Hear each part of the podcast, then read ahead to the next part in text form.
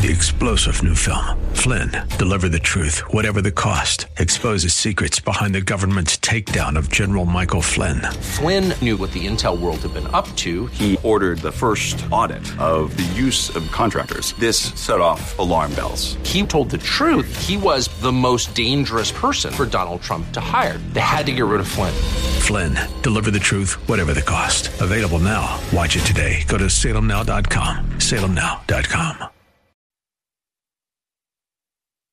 This is the Pro America Report on The Answer San Diego. Welcome, welcome, welcome. Ed Martin here in a Pro America Report. Couple of great guests coming up in a few moments. We will visit with uh, new con- Congressman, new to my show, Congressman Kevin Hern. He's been in Congress a couple years, uh, and we'll visit with him. He's on the Republican Study Committee, the head of the uh, Budget uh, Committee there. We'll talk with him about that work, uh, which is a sort of shadow uh, conservative group that comes up with legislation. And then we'll speak with Karol Markowicz, the great rep- um, columnist at the New York Post, who is great on Twitter. So Karol Markowicz, we'll talk with her and get an update. All right. And don't forget, please visit proamericareport.com, proamericareport.com, and you can get all these interviews we're doing. There's standalone links and also sign up for the daily email right there and you will get, um, in your inbox, 5 a.m. Pacific time, every single morning, Monday through Friday. You'll get what you need to know. A couple of links, a couple of uh, key points, data points, and we'll hone in on what matters to you. And let me tell you today what matters to you. I'm kind of, there's many things we could talk about, but I want to point out to you a corruption in our system that is probably one of the greater threats that we have. So when you see the size and scope of government, you say, wow, you know, government's grown so ridiculously much in the last 40, 50 years, and there's so much money awash, and all, you know, the people that have influence, lobbyists and others are making tons of money. You say, boy, that's a big corruption problem. And then you say, well, they changed the campaign finance laws so that if you want to run for office, you have all this tons of money and you have outside entities, super PACs and PACs and ding dang dongs and all these things, right? So all this stuff. That's a lot of money and a lot of big businesses and a lot of stuff. So a lot of corruption, small c. Those are all true. Those are all threats in a way. Those are all problems. When the when the government in Washington D.C. has become so dominant and so huge in money and in power, then they it draws the influence. So it's problem. And when the politicians are running for office and the campaigns are so expensive and they need the money, all that. So it's a big problem. But I would submit to you that one of the worst uh, corruptions in our system right now is the fact that the left, predominantly, and some in the just the center and even some on the right, I suppose, but on the left you see it most starkly. They figured out how to corrupt our justice system to reward themselves. Now, the, the best example I can give of this, the one that is most important for you to understand, is when we, after the election in 2020, when there was a lengthy report uh, excuse me, lengthy reporting, not a report, uh, lengthy reporting done by, I think, Time Magazine.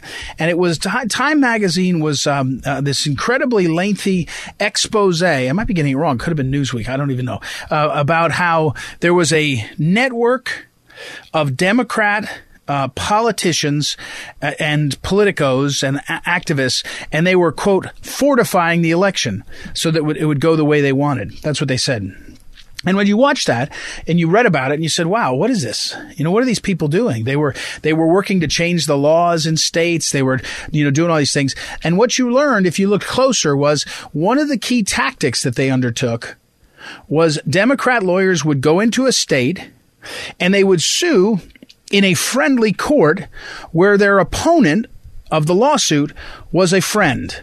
So you go into Montgomery County, Pennsylvania, and you sue. You're a Democrat lawyer. You sue and you want more access and less restrictions and no more signature verification and more uh, early voting. And the person across the table from you in the lawsuit is not only a um, not only the uh, it was not only the uh, a Democrat, the clerk. Let's say so. Let's say a de- Democrats go into court in Montgomery County and they sue the local election official. I think it's the clerk. That's a Democrat. And now they're sitting across from each other and saying, "We need more access. We need more access." And so the clerk says, "Okay, I'll give it to you." And then the judge says, also a Democrat, says, "Great, I'll sign off on this agreement. There won't even be any contention. Everybody's getting along. Isn't this great?" And so you had the situation where by targeting where you sued, where you knew you needed to have friends, you moved, and it's a corruption of the system because the system is supposed to require this sort of um, antagonism that is um, that is uh, is uh, necessary to get the right results because the person or persons who are supposed to decide the election rules are the state legislature. And they set up the rules, but here comes a Democrat law, lawyer and a Democrat county clerk, and they say, we'll change them. And the judge says, okay, went up, went up to the Pennsylvania Supreme Court, also Democrats, and nothing happened. Now, that is a tactic that was done particularly well. Flash forward to today, over the weekend, you had the announcement that the 700 protesters, rioters, during the Trump inauguration four and a half years ago, I guess just a little over four years ago, four years and two months ago, had sued as part of a class action and sued the District of Columbia for mistreating them, arresting them incorrectly, and being too uh, being too uh, broad in their in their detaining policies or whatever else. And so, what did you get? It's a friendly opposition. So 700 Democrat liberal protesters, anti Trump, sue in D.C. And D.C. says, oh, we'll just pay you. And so they pay them just about uh, close to $2 million for protesting. So they're able to make it lucrative. They're able to make it uh, worthwhile to engage in this behavior, let alone be have law enforced. My point here is when the legal system is breaking down, when the legal system is not uh, holding itself together, it's a huge threat to our republic. Because the republic required that the rules be passed through a legislature, that they be, you know, uh, enforced uh, by the executive, whatever the branch, and that, that and that the judiciary does a review, and that it's all relatively unrigged, you know, relatively even. Nobody can say any legal system is ever perfect because there's always some, you know, preferences. It's because human beings are involved. But when the system becomes so clearly gamed and so clearly rigged, it's a major problem.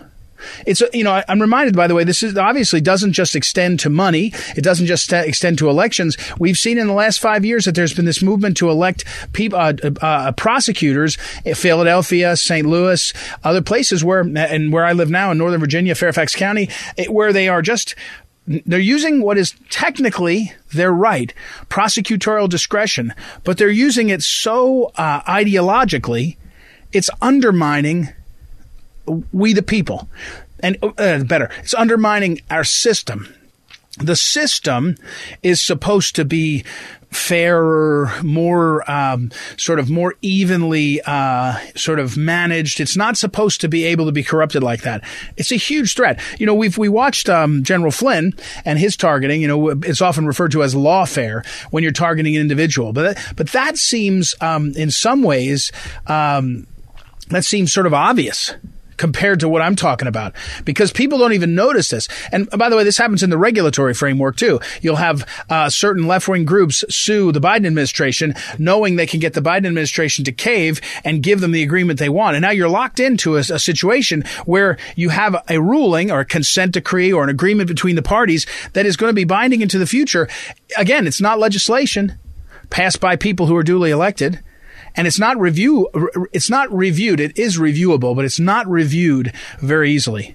It's a huge threat. It's a huge threat and it's happening more and more. And it's getting bolder and bolder. It is becoming uh, bolder and bolder the approach uh, um, that, that, this that you're seeing here. And when it's so blatant that it's money transferred it makes you crazy. But when you think about what happened with the elections again i don't even know. And i don't even know what the results could have been if there'd been real uh, sort of adversarial representation in these places. Now, one of the things you get a pushback, someone says, well, where are the Republicans? You know, the Republicans or the conservatives should have jumped into those lawsuits. That's a fair enough point. If the if the if the Trump admin, if the Trump campaign had been a little sharper, they might have jumped into some of those uh, cases. That's probably right. That's not an that's not an entirely unfair uh, accusation. But what is true is the people who are um, in the system, the people, judges and lawyers, they're supposed to have a higher calling. They're supposed to be playing a role in our American life that is sort of special and big. And they're not supposed to be broken and crass and moral, immoral or amoral. They're supposed to be better than that. So we're watching somehow this uh, disintegration of the legal system, or maybe say it better, the disintegration of the of the legal um, of the legal duty of sort of American, you know, greatness and it's becoming transactional just for power. That's the reality. And by the way, one last thing, watch the media coverage of it. The media coverage makes it sound like it's all the most glorious stuff that, oh yeah, we're you know, settling for $2 million and all these things. The, the narrative machine goes into overdrive to make it seem like what they're doing is great. It's a terrible thing. So that's my observation. That's what you need to know. Are we going to take a break? When we come back, we'll talk first with Karol Markowicz. I just figured that out. She'll be up first. And after that, we'll talk with Congressman Kevin Hern of Oklahoma's 1st Congressional District. We'll take a break and be right back. It's Ed Martin here on a Pro America Report. Be back in a moment. Thank you.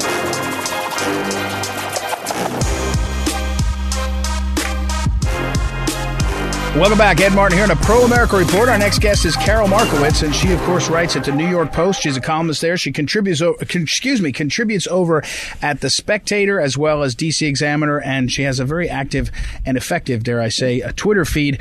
But I saw last week, and I wanted to grab her and talk about this. It's a few days old, but I thought this was a great one. And this was the title of her column in the New York Post was "Let's Break Our Amazon Addiction and Start Saving Local Small Businesses." So, welcome back, Karol. How are you?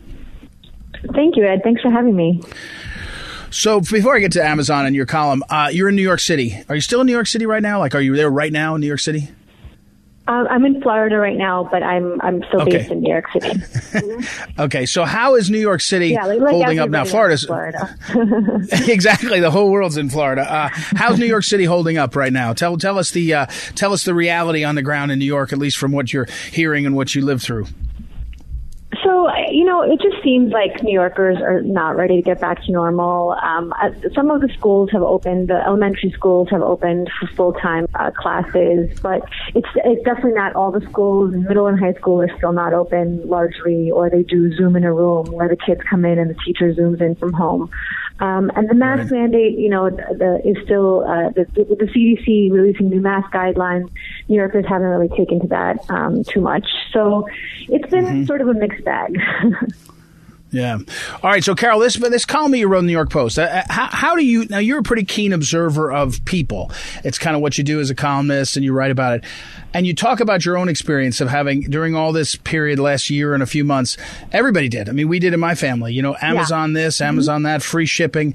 But how do you break a habit like that? Because it, it, we, you know, I'm being serious. My wife and I were talking about this column the other day, and I was telling her I was going to have you on, and we talked about how Walmart does a does a terrible job compared to Amazon on its delivery. Like we've had zero right. mess ups with Amazon, and twice we've had Walmart deliver a package like shampoo with conditioner, or maybe shampoo without right. the conditioner or something like that. How, how do you how, right. how do you change a habit that that's been so effective? Yeah. So for me, I've uh, started to buy much more just in person. Um, the thing is, it, it's a it's a double reason that I think we should break our uh, Amazon you know, purchasing. For one thing, I think we need to support our small businesses. I think it's our patriotic duty right now to bring them back post pandemic. Um, but the other thing is is that you know for conservatives, we know that Amazon has too much control. We watch them do things that are you know sort of authoritarian and and downright scary, and you know, so at, from that perspective, I think that we we have to stop buying from Amazon lest they control too much of our lives. The problem with that, though, is that Walmart is also becoming quite woke, and so are a lot of these other big companies. So, in a lot of ways, it makes more sense to shop locally and to support the small businesses from both the the perspective of helping our communities, but also helping our society and and you know moving on from Amazon's control. It's uh, we're talking with Karol Markowicz on Twitter. She, by the way, she's at Karol at K A R O L, the coolest uh, Twitter handle. And and and so and so and but here and I agree with you. All those things are right, but it's like when I tell my friends that are really conservative, uh, you know that um, you know that that and they're really like they're they're ad, they're they're anxious to do better and all. And then I say, yeah, so you know you can't watch uh, Amazon Prime, like it's killing you. You can't you can't spend all your yeah. time on mm-hmm. Netflix, mm-hmm. and it's and they're like, well Well, you know, Yeah. I mean, so it really is kind of this. You know, there was a phrase in a in a great book, and and I want to mention before, so don't let me slip away, Karol, without um, talking about how on Twitter people are telling you to go back to your country, which I love this, this- this- Yeah. when they say this to you. But but there's a there was a great there was a great book called The Road Ahead by John T. Flynn in 19 I think 59, and it was about he coined the term creeping socialism, and there's nothing creeping anymore. It's kind of sweep sweeping socialism. But but the point is that we're we're sort of the creeping uh, Amazon. It's become a part of our lives. I, I mean, I, I wish Yeah. I didn't have Amazon Prime, but I do. So how do you break that habit? Right. Well, I would just say you don't have to do it cold turkey. It could be a, a slow progression. I can't say that I've cut out everything. We still do use Amazon Prime Video. We still use Amazon Music, but my shopping on Amazon has decreased significantly. And I think you know, a lot of people will say, "Oh, who cares? Amazon's not going to care that you stop buying, you know, household items on Amazon." But again, the purpose is not as much to bring down Amazon, though that helps. It's it's to boost up our local businesses. Um, and so, I, you know, I don't think you need to do it overnight. I don't think you need to be perfect. I think that you, we, we can start small, and I think we can have these companies um, at least somewhat. Uh, conform a little bit more to our free values. So th- that's where I am. I, I I don't think we need to be perfect. Yeah. Well, and so, all right. So now back to this uh, on Twitter. I watched this exchange, and Yeah. and you were born in the in the were were you born? uh, You're younger than I am. So were you were you in the so born in the Soviet Union, or were, yeah, was it already in broken the up? Soviet Union. Yes. No, I was born in the Soviet Union. I was born in 77, and I came to the U.S. in late 78. And so you get these these liberals that are saying to go back to your country. Don't you love this? Tell me about that thing. Yeah, so I get that all the time. Um, I especially I feel like during the election I got that a lot, and it was always like somebody with like I love immigrants in my in, you know in their bio. It was always like the, resist- the resistance loves immigrants. So that became sort of my joke. Like every time somebody would say something like that to me, I'd, I'd retweet it with the resistance loves immigrants. Um, I got it a lot today. I don't know. I, I had a column. Um, about not, not kids not not needing to wear masks anymore, and people got really riled Right. up about it and told me to go back to my country. So I, I often retweet it. I, it doesn't bother me. You know, America's my country. I'm super proud to be here, and you know, every July Wow. I talk about how how lucky I am the, the day that we arrived here. Right. Well, it's not a distinguishing characteristic on the left to be hypocritical. I like I often say about politicians too. You know that if you're a politician, you're going to be hypocritical. About that column, by the way, my wife, who I may have uh, you may have heard me talk about, she's an uh, internal medicine doctor, specializes in geriatrics. But I bet a year ago, right about now, a year ago, she read one of the earliest um, uh, cover, one of the earliest uh, studies of children. I think it was in Australia, and she said to me, it doesn't look like they're vectors. In other words, the kids aren't the ones that are moving the disease. Right. It doesn't look like it was a factor. And now, all these year months later, finally, they're saying, you know, take the masks off the kids outside. Karol, I I mean, you've you've seen it and you heard it, your mom, but. Have we? I mean, can you imagine what we've done to these kids? I mean, forget as you know, kids Yeah. soak up how you are much more than what you say or do. They just kind of feel it. And right now, it's got to feel to like America's kids that they're like a football, like a with Lucy and Charlie Right. Brown. Well, I, I'm, I'm even more than that. I think like kids would understand if we explained to them like, oh, you're, you know, this is really dangerous for you, and we must keep you masked. But it's not. And you know, look at Europe. There, Europe has much tougher lockdowns than than we had in America, and they continue to have these lockdowns. Yet they largely don't mask kids under 11 or 12. We start our masking at two. That is crazy. Every time you see a toddler being dragged off a plane, that's happening in America because the rest of the world is not doing that. So it's you know, if it, if it was something that was dangerous for kids, first of all, they would have also been the first to be vaccinated. If you know, if, if kids, if this was a real risk Right. for kids, we would have put them at the front of the line. But we didn't do that because it's not a giant risk for kids. Kids are much more at risk from the regular flu or swimming pool or suicide or any number of other things. It, so, but and then now and now the broader question, which I know how you'll go, but I want to hear how you say it. I mean, then why are we doing it?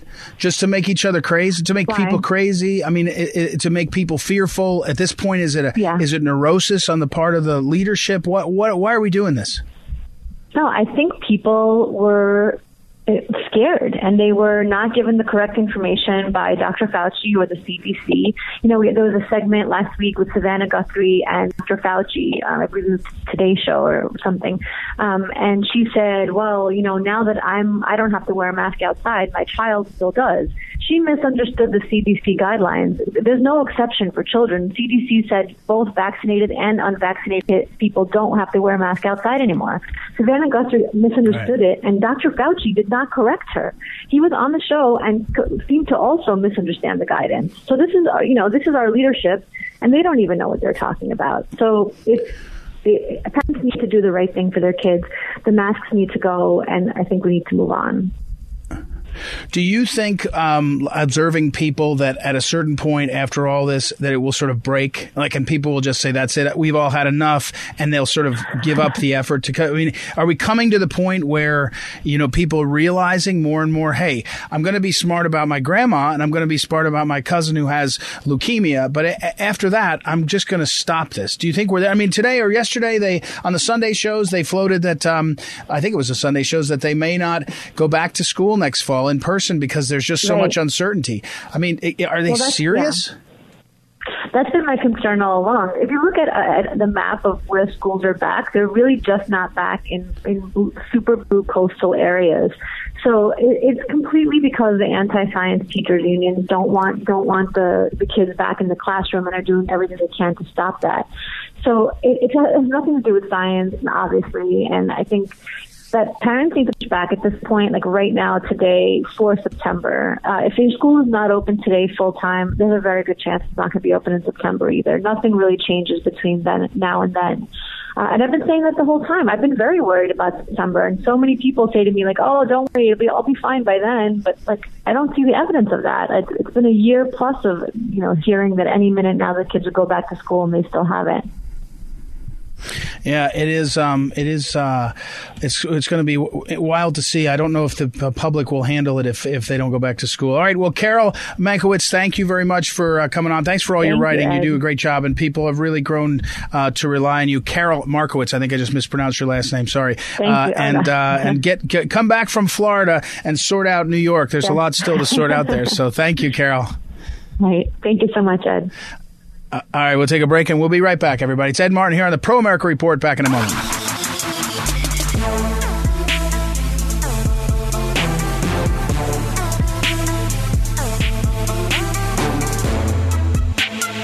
Welcome back. Welcome back. Ed Martin here in a Pro America Report. Our next guest is a very uh, privilege to have him on. I haven't had him on the show before. Congressman Kevin Hern of Oklahoma's first congressional district. And we were just talking off the air. I was saying, you know, I've gotten a few emails and, and I guess it's two emails I can think of over the weekend. And then I was having a texting exchange with another, another person. Uh, and, um, and about the debt, about the American, the debt that our government's running up. And for years, decades, we talked about how the debt could crash. And suddenly nobody seems to talk about it. So we're going to ask Congressman Kevin Hern. Now, before I get to that, uh, Congressman Hern, it's very important for you to know the late Phyllis Schlafly, for whom I worked, believed that every uh, person, if they go to college, should get an engineering degree before they go on because engineering or maybe accounting or math, because you can't really do too much critical race theorizing in engineering and math and all. So you have a degree in engineering and then you did go on to get an MBA. So, uh, and you even were a rocket scientist, I guess, for a while. So congratulations on doing that right.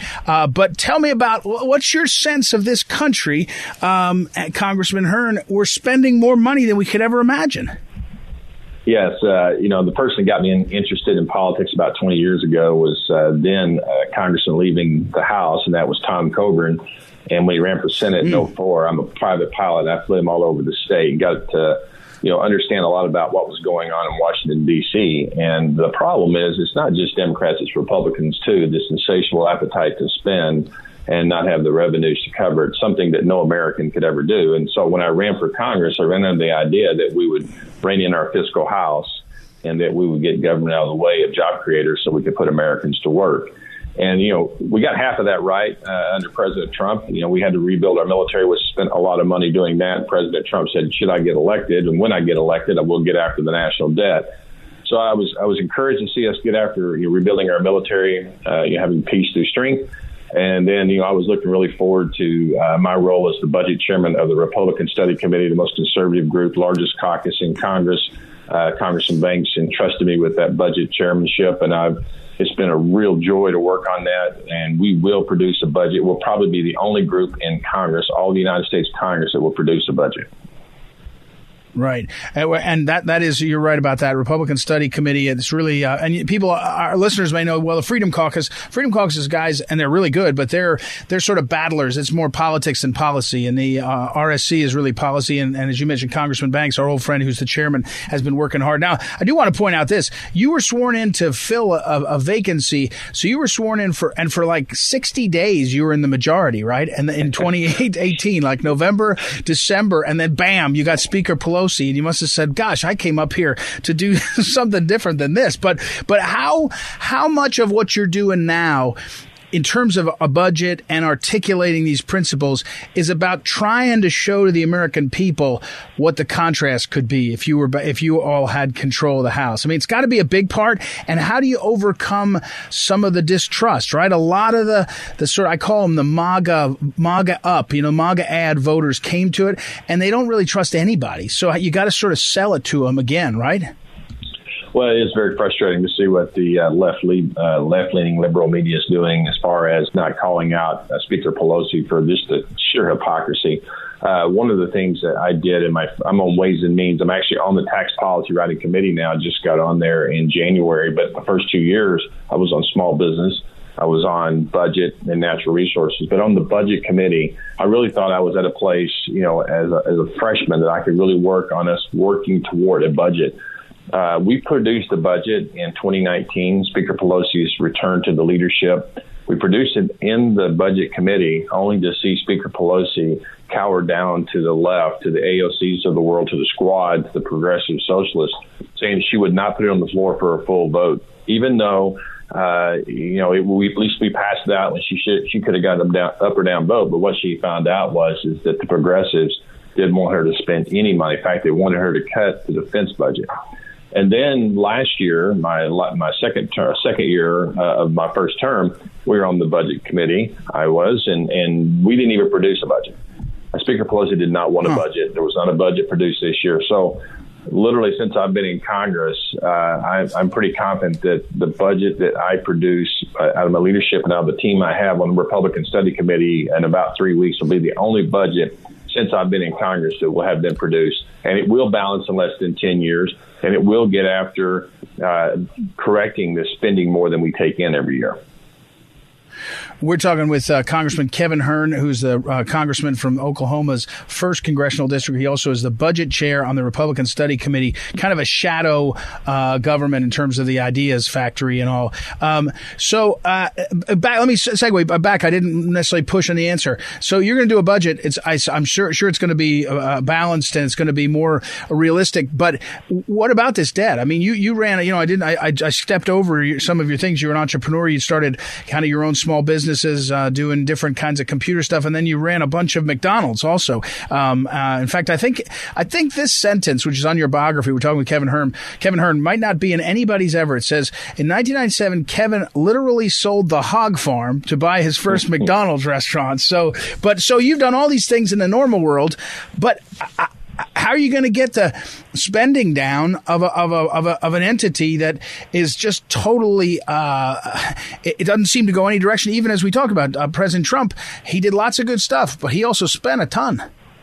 He did spend a ton and you know, 1974, the Budget uh, Control Act uh, was put in place to let the president start putting out a budget so we see directionally where his leadership wanted to go. House and Senate had to produce budgets, reconcile those budgets, produce the 12 appropriations bill, the overarching budget, 12 appropriations bills, and have those all reconciled so we could fund the government before October 1 to start the new fiscal year. That's only been done four times since 1974. The last time that was done was in 1996 for the 1997 year. Co- ironically or coincidentally, or it just shows you budgets matter. The next four years we ran budget surpluses. That was the last time that was done. So to, to get spending under control, you got to hold everybody accountable to the budget. You know, Ed, nowhere else in America, not at your local, not at your family level, not at your county, your city, or your state, do you get away with not doing a budget. The taxpayers demand it. Right. The American taxpayers right. can change this by demanding their members of Congress produce a budget, get the appropriations bill done on time, so we stop this, you know, this last minute, eleventh hour holding people to the to the fire about you know this incredible spending and doing these continuing resolutions, spending money wildly like wildly like we did the previous year, and you never get them under control. But you can't ever reduce your debt until you stop the deficits you know that are a trillion dollars a year. And it's insane when we're looking out that right now Congress is uh, the, the Congress actually deals with about 25 percent, maybe 30 percent of all tax money taken in. So the four and a half trillion dollars of the budget, only about 25 to 30 percent is all you see the arguing on. All the rest of the budget's on autopilot. Social Security, Medicare, the safety net programs, those are all on autopilot. In just 10 years, that's going to be down to about 15 to 20 percent will be all we're, we're talking about and arguing about. So pretty soon, in about 15 years, the entire budget as we see it today will be consumed by bills that are on autopilot. And we've got to address the hard things. We've got to look at Medicare. We've got to look at Social Security. We've got to look at the safety net programs. We can't be doing what Joe Biden is doing right now, wanting to spend more money on social, social services, giving free education, free child care, you know, forgiving all this debt. We simply do not have the wherewithal to do that with the amount of taxpayer dollars. We'll, we'll take all the taxpayer dollars and still not have enough. Hmm.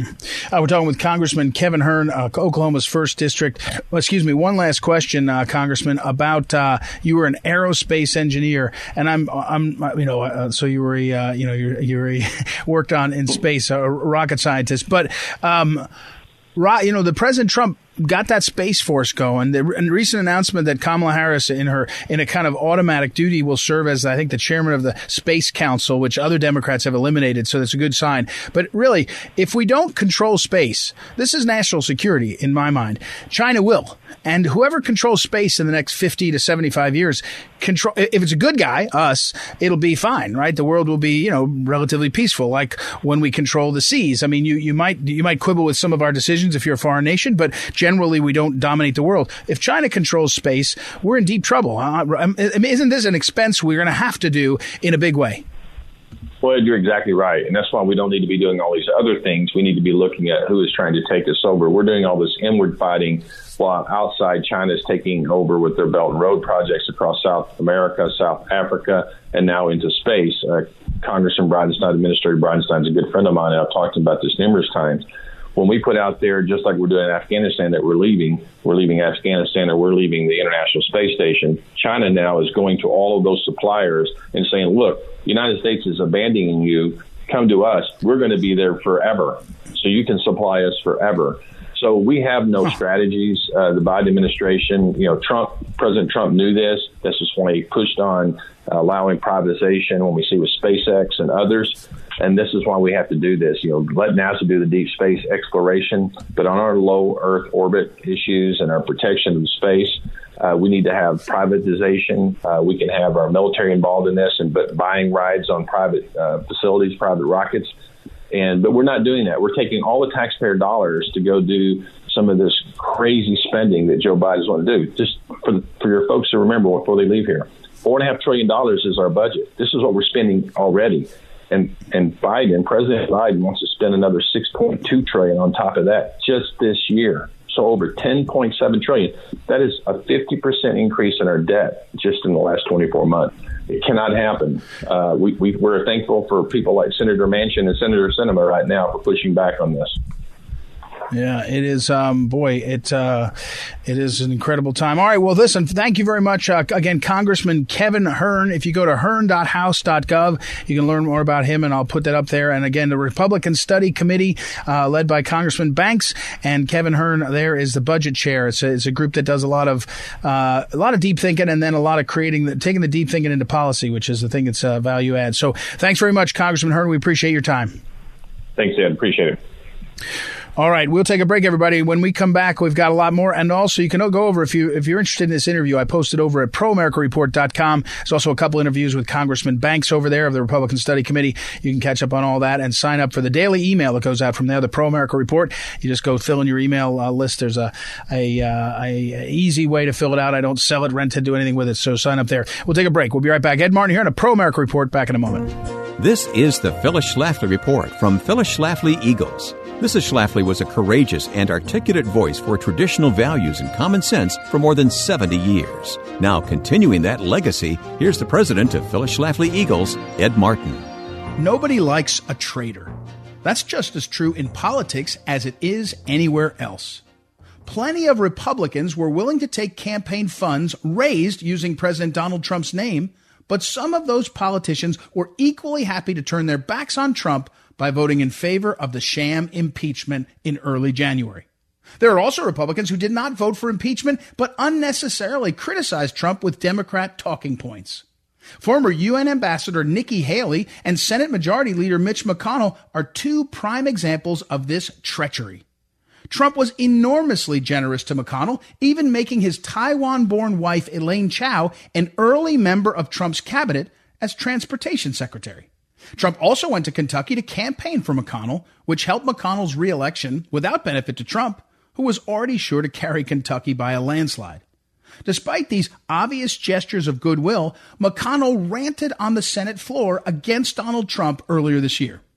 While McConnell spoke out against Trump after the election, it turns out that his wife was being referred to the Department of Justice for possible prosecution based on how she exploited her Trump appointed position for the benefit of herself and her own family members.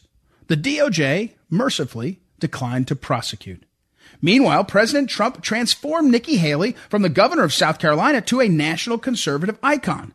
As President Trump's ambassador to the United Nations, Haley had an international platform to do good work and make herself a household name. She was loved by conservatives everywhere. Her future in politics was bright. President Trump supported her every step of the way, yet Haley responded by denigrating Trump in an interview with Politico. Haley may think that criticizing her old boss is going to make her more edgy and relevant, but she's sorely mistaken. Conservatives stand with Trump. It's a sad and simple fact of life that trying to appease the left never works. They will never be satisfied, no matter how many olive branches you extend.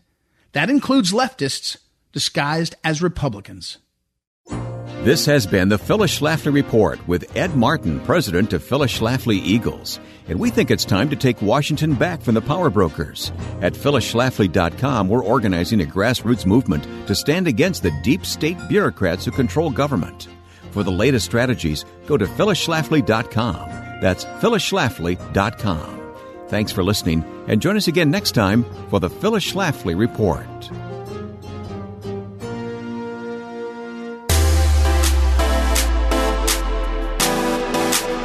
Welcome back. Welcome back. Ed Martin here on a Pro America Report. Now, let me tell you something. Is going to be interesting to you. As you may know, many of our listeners know, um, that I am a lawyer and that I clerked for the Court of Appeals in Kansas City on the Eighth Circuit Court of Appeals, a federal court of appeals. And I did practice law for a number of years. I don't, I don't formally now, although I do still have a law practice and I do a little bit of work for some uh, old clients and some friends and things. But I do watch these things closely.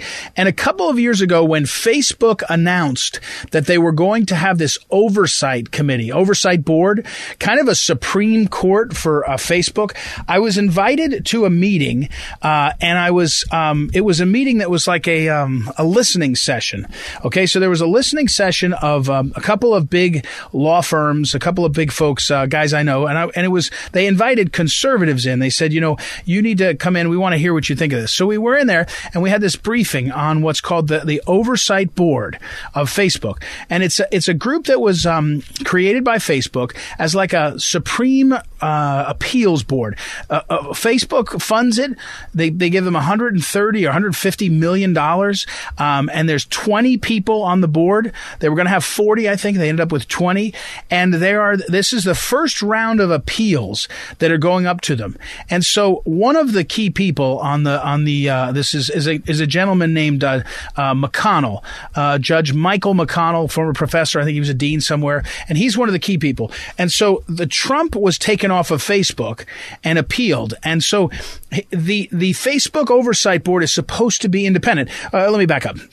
So I was invited to this listening session, and we all went in, and we had to sign a confidentiality agreement that we wouldn't talk about the specifics of this thing. And there wasn't really much that was confidential. It was, I think, it was more a form than anything. But after the meeting, I had made a couple points, and I said, you know, I'm not sure why conservatives will trust you. You know, why would conservatives trust Facebook uh, uh, and, and, an oversight board? No one will really believe the board is is independent of Zuckerberg.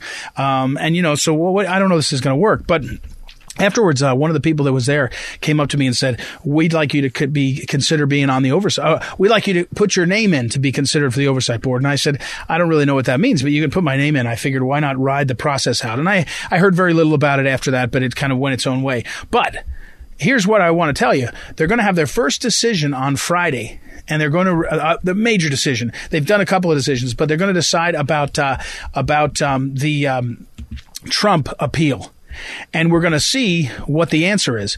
Now, the, uh, according to Facebook, they will be bound by the decision of the board. Yeah, I said that right. Michael McConnell is the is the former professor and a former judge. He's at Stanford Law, and then a whole bunch of other people, a bunch of lefties too, a bunch of lefties. I mean, it's it's not it's it's and a couple of conservatives, sort of, um, but not much. And so, but now we're going to get this ruling out of um, Facebook, and how how how can they possibly do this? In a way that is serious. If they let Trump back on, which they should, he's no more controversial than any of a gazillion people, and he's no longer in office. Won't Facebook erupt because of the woke culture there? If they don't let him on, they just reinforce their control. It's kind of a lose lose. And it doesn't matter that they created this oversight board because nobody's going to really trust that the oversight board was independent. So I guess it was uh, somebody's idea of a, an exercise in uh, in kind of trying to get some damage control, but I think it's going to be a failure. But we'll watch. We'll find that out uh, in a couple of days. They'll have their first, their big ruling on Trump's uh, being Trump uh, President Trump being pulled off of Facebook. All right, we will uh, be back tomorrow. Thank you, Noah, our great technical director, for keeping us on track. Joanna for booking our guests, and you for listening. Don't forget visit proamericareport.com. I'm Ed Martin. We'll be back tomorrow.